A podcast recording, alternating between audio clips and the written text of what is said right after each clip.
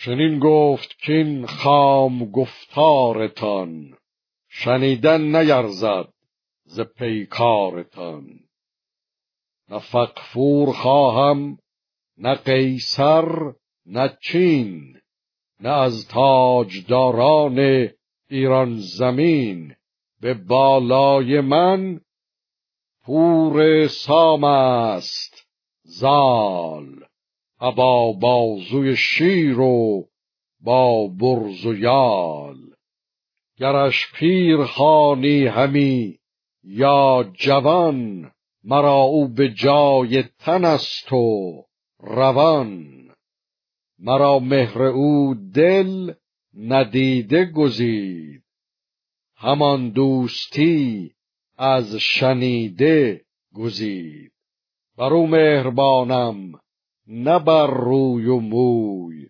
به سوی هنر گشتمش مهرجوی. پرستنده آگه شد از راز اوی. چو بشنید دلخسته آواز اوی. به آواز گفتند ما بنده ایم.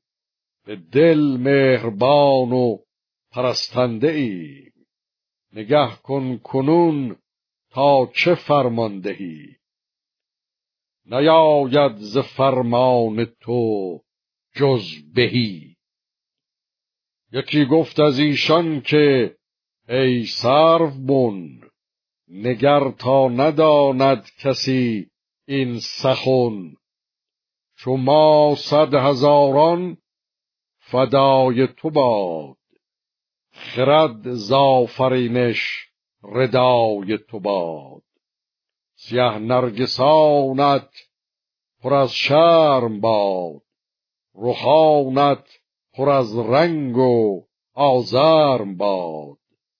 اگر جادوی باید آموختن به بند و فسون چشمها دوختن بپریم با مرغ و آهو شویم.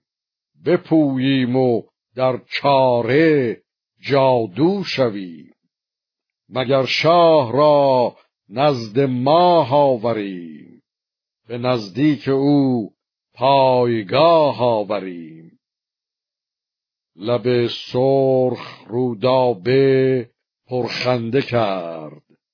روحان معصفر سوی بنده کرد که این گفته را گر شوی کاربند درختی برومند کاری بلند که هر روز یاقوت بار آورد.